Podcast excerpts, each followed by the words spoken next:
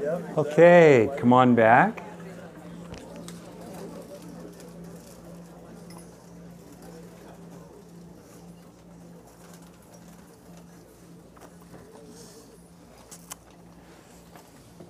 So, I'd like to move through a chunk of material that's a little conceptual, just to kind of, you know, sort of establish it, to preserve time for practice. I've done a lot of um, rock climbing and wilderness type things, and one thing I've learned is that if you don't make a strong start in the morning, you're going to suffer in the evening. So, trying to make sure we can, you know, do that. And um, I have a lot more about these topics on my website, freely offered, rickhanson.son.net. So you can check out more stuff if that interests you. So, first, a kind of a framework here um, the natural mind. To make a point that may be obvious already, apart from hypothetical, possible, supernatural, or transcendental factors, what we're left with is what scientists refer to as the natural frame, the frame of natural causes and natural phenomena, including wild stuff like quarks and E equals mc squared and the Big Bang and dark energy and all the rest of that. But basically, these are seen as natural processes. In other words, apart from whatever might be um, transcendental or supernatural, the mind, including what we think, what we feel, hear, see, taste, touch, and smell, hope, dream, enjoy, and suffer, is rooted in underlying material, physical, biological, neurological, natural processes. In a fundamental sense, seeing, hearing, and all the rest of that is grounded in life. Right? That doesn't mean that there isn't a supernatural or a transcendental. You know, personally, I think there is. But that said, for our purposes here, I'm going to stay inside the natural frame. Right? In that context, then, mental activity must entail underlying neural activity. The details of that are still being worked out. Uh, neuroscience is a baby science compared to other sciences like chemistry, say, or astronomy, certainly. But still, the basic notion inside the natural frame is that hearing, seeing, tasting, touching, and smelling, thinking, remembering, desiring, uh, longing, uh, wholesome desire, unwholesome desire, all the rest of that must involve some kind of underlying pattern of neural activity that enables it. In other words, the mind arises dependently, including dependently upon some kind of underlying natural processes. Okay? Repeated patterns of mental activity, therefore, repeated thoughts, repeated feelings, repeated desires, entail repeated patterns of underlying neural activity. And then here's the takeaway point this speaks to how the brain learns, for better or worse. Repeated patterns of neural activity change neural structure and function. As I quoted uh, the saying from the work of the Canadian psychologist Donald Hebb previously, neurons that fire together wire together. This means that, in principle, what we experience, for better or worse, or worse, is gradually changing our brain. Right? Now, it's important to appreciate that if we are feeling pain, worry, anger, upset, loss, heartache, whatever, in a space of awareness, spacious, witnessing, interested, self compassionate awareness, the pairing of the two, in other words, the holding of the pain in a larger space of untroubled awareness, since neurons that fire together wire together, associates the peacefulness, because awareness itself is never disturbed by what passes through it. Awareness, in a sense, to use a metaphor, is like a TV screen. All kinds of stuff can move across that TV screen. I tell my wife, you know, honey, if I get old and start dementing, just put the TV on 24 7, the Serenity Channel, you know, and whatever's going across that. On the other hand, some people's minds, you know, honestly, it's more like, I don't know what, the horror show channel. But anyway, but whatever crosses the mind, you know, it crosses the TV screen, doesn't change the screen itself. Right? The representing capacity of mind uh, including representing to itself, which is kind of the root of awareness, um, is itself not damaged by what, by what it represents. So when you pair uh, spacious awareness with painful, difficult, challenging contents, it doesn't, that interrupts the ways in which those painful, difficult contents are changing the structure of the brain. That's really an important point. That's one of the uh, reasons why training in mindfulness is so powerful and useful. On the other hand, if we get identified with and hijacked by and sucked into, you know, our anger or our grievances or our resentments or our self-criticisms or our ruminations around worry, whatever that might be, if we get sucked into it and identified with it, yep, those neurons are firing, you're going to start wiring that negativity into your own brain. And as you may have heard me talk about, quoting scientists about the negativity bias, we have a brain that's very vulnerable to being changed for the worse by negative, harmful, painful, difficult experiences. And so that really helped our ancestors survive. But these days, it really tends to add to a, and create a lot of unnecessary human suffering and interpersonal conflict. That's why I think it's important to look for those opportunities to have wholesome experiences, usually because they're right under our nose, they're already happening. The mild experiences of everyday life, you know, finally making it to the bathroom. Relief is a very underrated emotion. Uh, you know, feeling seen by others or liked, a moment of humor, you know, like a moment, or getting lunch, which will happen in an hour or so, you know, that kind of stuff. Or recognizing some good quality in yourself, uh, whatever it might be. You know, those wholesome experiences are opportunities to help those neurons keep firing together and fire intensely and fire in embodied, sensate, emotional ways so that you can gradually wire those resources into your brain. So I have a lot of material about that, as you may know. Um, most of it's freely offered, uh, although you can always, you know, help Spirit Rock out here and me too by buying a book, whatever. But you don't have to. You don't have to. You don't have to. So much of this stuff is freely offered, right? Um, and you can be in charge yourself of the structure building processes of your own brain from the inside out based on the findings of what's called experience dependent neuroplasticity. Okay, so in that context, then, I want to talk about our loving nature because for a long, long time people have wondered, you know, what is human nature? And I think that human nature is really uh, two natures in some sense, as you'll see. So, and again, I'm just kind of moving along here. All right, so evolution, what a long, strange trip it's been. That's the Grateful Dead lyric, you know, that should headline my slide, right? Uh, life's been around around four plus billion years. Or pardon me, life's been around around three and a half billion years. The Earth around four and a half billion. Uh, the universe is about 13.7 ish, give or take, uh, million, billion years old.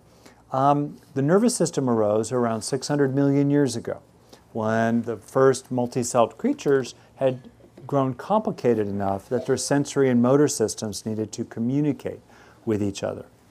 Mammals then arose ish 200 million years ago, primates 40 or so million years ago, tool manufacturing ancestors two and a half million years ago who could manufacture stone tools with brains a third our size.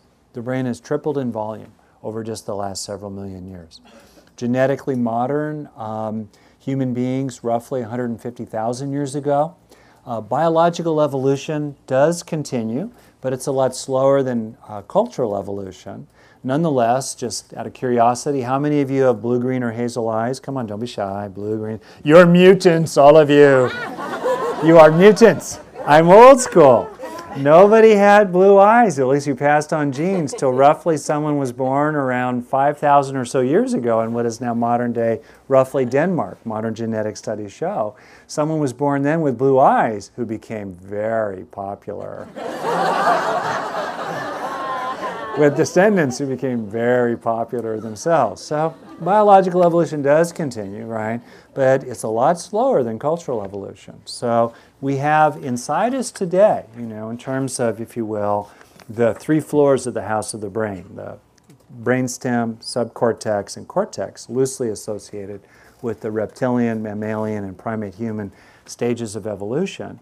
Um, we have within us today the solutions to very tough, harsh, life and death survival problems that ancient worms, crabs, frogs, lizards, rats. I have a lot of affinity for our early mammalian ancestors, these little rat-like creatures, you know, who outlived the dinosaurs, you know, and then, you know, hominids, whoo, monkeys, early cave men and women, Stone Age people, et cetera, et cetera. Solutions that they had to develop are wired into our brain today. So I myself feel a real affinity for the kind of inner lizard, mouse, and monkey that's in my head at least, you know, and maybe inside your head as well. Okay? So, what can we do about all this? How can we understand it? I want to give you a little bit of an example of this from a study that I think is culturally relevant, was done in Japan.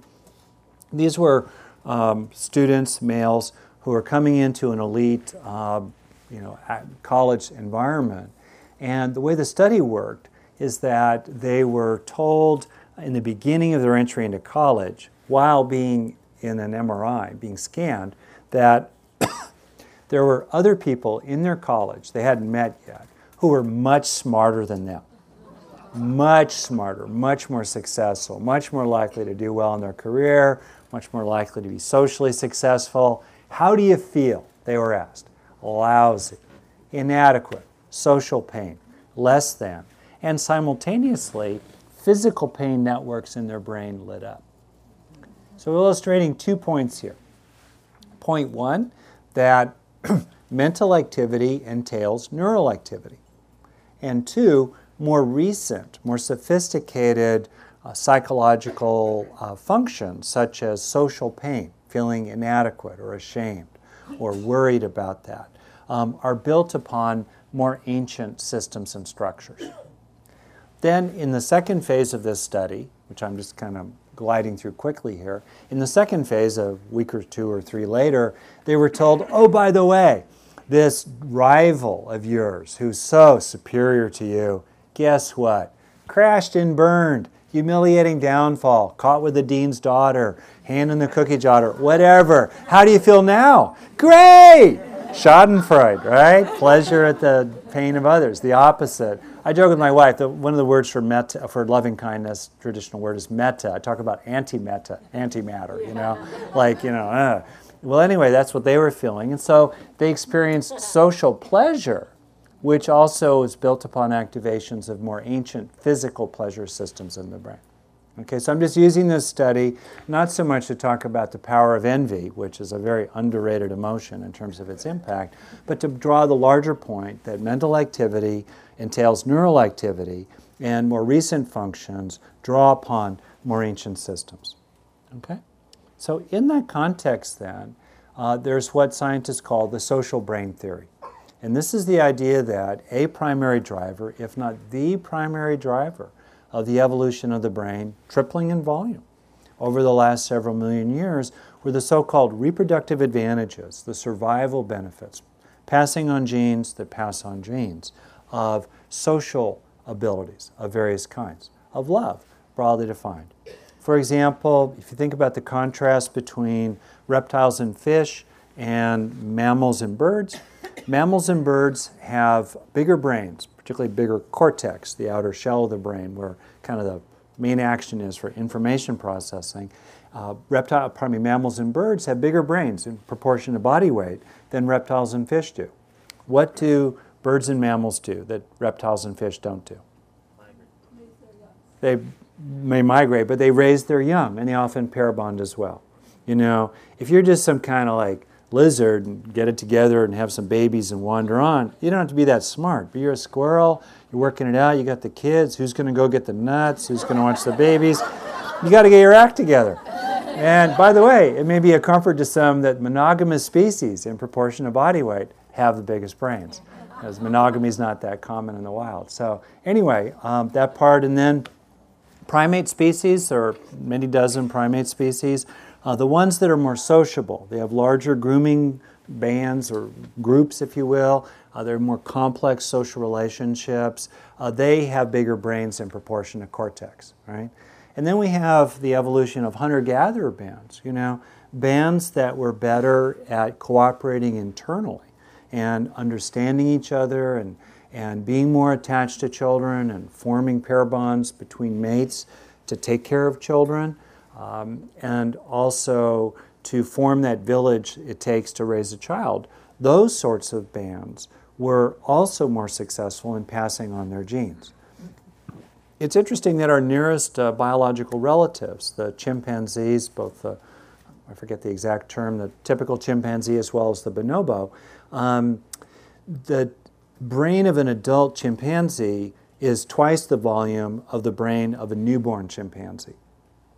The brain of an adult human is about four times the volume of an infant, a newborn human, right? So as the brain uh, needed to take those years to really mature physically, that created the longest childhood of any species on the planet.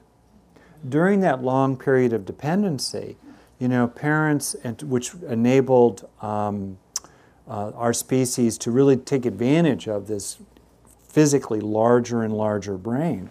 During that long period of dependency, uh, we needed to tune into those kids better, and they needed to tune into care, to caregivers.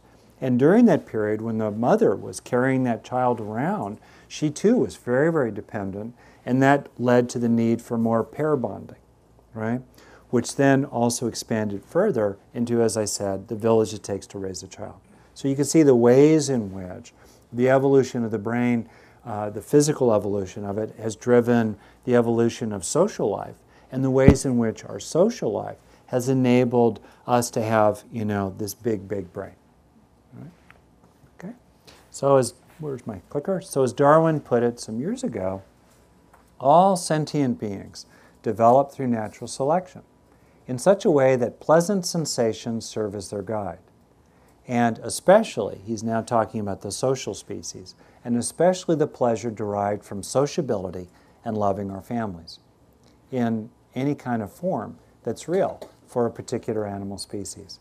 So, some pictures here. You just hear that sound and you go, okay, we're a very social species, right? So, you know, there's a lot of bonding in the animal kingdom, not just in mammals. You know, uh, there are species of fish where the fathers really take care of the, the baby fish. Um, the cephalopods, the octopi, if you will, um, are, uh, you know, really quite relational, including capacities for empathy uh, and so on. So, to tell the story then a little bit in a number of pictures, this is uh, obviously a male lion. Yes, in the animal kingdom, there's some action between fathers and infants, fathers and children, but where most of the action is, in most animal species, is between mothers and their young. Okay. So we have a gorilla. Notice, by the way, that this baby gorilla can hold on to his or her mother. Humans can't do that when they're so young. We have to carry those kids along. You know? Um, yeah. Okay. And then we have humans, mothers and children, different ages. And by the way, as I move through these slides, I encourage you to just allow this to be an opening of the heart and see what happens inside you as you let these images land. Okay. We have older mothers and children. Then, as I said, to really enable and support this mother child bond during the long period of human childhood, we needed to develop a quality of pair bonding that is also very, very intense. Many kinds of pair bonding, right? Across different ages, different kinds of couples, lesbian couple. I believe these guys were the first to get married in San Francisco.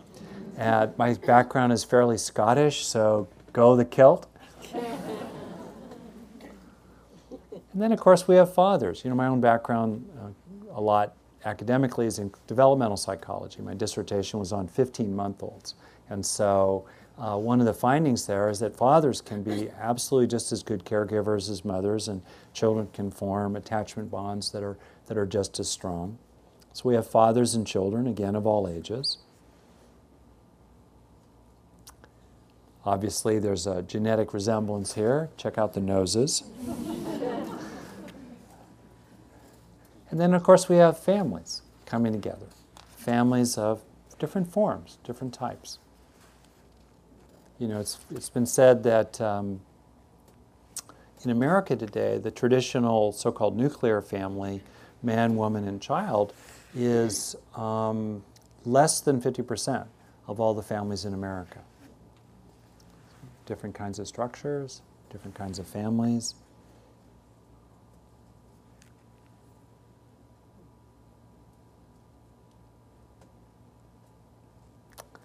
We have extended families. This is from some reunion in, I think, Nebraska. I just love imagining how bored those kids are in that picture. families around the world. And then, of course, we have bonds of love, bonds of compassion, um, loving kindness, care and concern, altruism that extend beyond the family. You know, Albert Schweitzer, the great humanitarian, no longer alive, he writes here If there is anything I have learned about people, it is that there is a deeper spirit of altruism than is ever evident. Just as the rivers we see are minor compared to the underground streams, so too the idealism that is visible is minor compared to what people carry in their hearts, unreleased or scarcely released, including in your own heart as well. He says, Humankind is waiting and longing for those who can accomplish the task of untying what is knotted and bringing these underground waters to the surface. Before I go on, I just want to really emphasize something that I think is a deeply important practice. It's to recognize that you're a good person. It's one of the last taboos, isn't it? We can recognize that others are good people. We go away, go away. we can recognize that uh, others are good people who are not perfect people. They have their foibles, you know, they're cranky pants, whatever, right? But they're a good person. We can even see that other people can see that about us. They regard us as a basically good person. Oh, good person, good guy, good gal, good, good person. But can we see that about ourselves? Can we recognize our own goodness, our own good intentions, perfectly expressed, with some lapses? Do we know that, that longing in us for the good? Do We, can we feel that kind of radiance in us? Can we track that layer that starts feeling increasingly impersonal, even beyond gender? way deep down inside, that just is loving and benevolent unconditionally. Can you be a stand for that, knowing inside yourself and to yourself? And can you be a stand for that knowing to other people? To really recognize, to know that you're a good person. I just think that's a very important experience to make room for, to build out a slot in the motherboard, if you will, of the mind brain system. So you have access to that experience. And interestingly, as we open to and deepen in that sense of being a basically good person, we find that we're able to see others as basically good people increasingly. Even if we disagree with them, even if they're on the other side of the political divide, even if they're an adversary in some sense, we can see that deep down over there, they're a basically good person. And that helps us be more skillful with them as well. So I think registering you know, that, yeah, I am a good person. Not perfect, not a saint, in progress, basically good person, is a very, very important, very, very important thing to cultivate inside. And Albert Schweitzer is speaking to that here. So there are many examples of altruism. I think this is Habitat for Humanity building a house for people that you'll probably never see. And this kind of um, um, altruism crosses the lines of species. We have here, I believe that's a baby porcupine.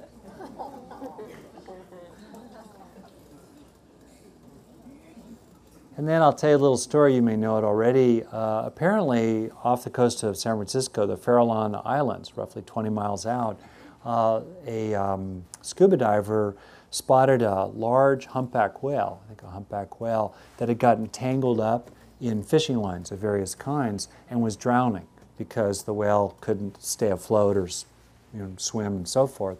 And so the uh, scuba diver radioed back a marine mammal center, then got a team of people to go out to help the whale, who then spent hours at great risk to their own lives, literally cutting the lines off of the whale. You know, who, if, if the whale panicked at any moment, started thrashing around, could completely kill them. And then when they were done, true story, apparently the whale jumped for joy, leapt around, and then went to each individual diver and made some kind of contact with him or her. And this is a photograph of one of those little moments. really touching, huh? Really touching. So, I'd like to use these images and what they might have evoked in you to do a brief practice here. With your eyes open or closed, kind of along the lines of what I was saying about the importance of recognizing truth. You know, the truth is what sets us free. It's the foundation of science, it's the foundation of, of moral life, it's the foundation of spiritual life. In Buddhism, the word, you know, the word for truth is dharma. It's the dharma that sets us free. Can you let yourself recognize the Dharma, the truth in yourself of your own warm heartedness right now?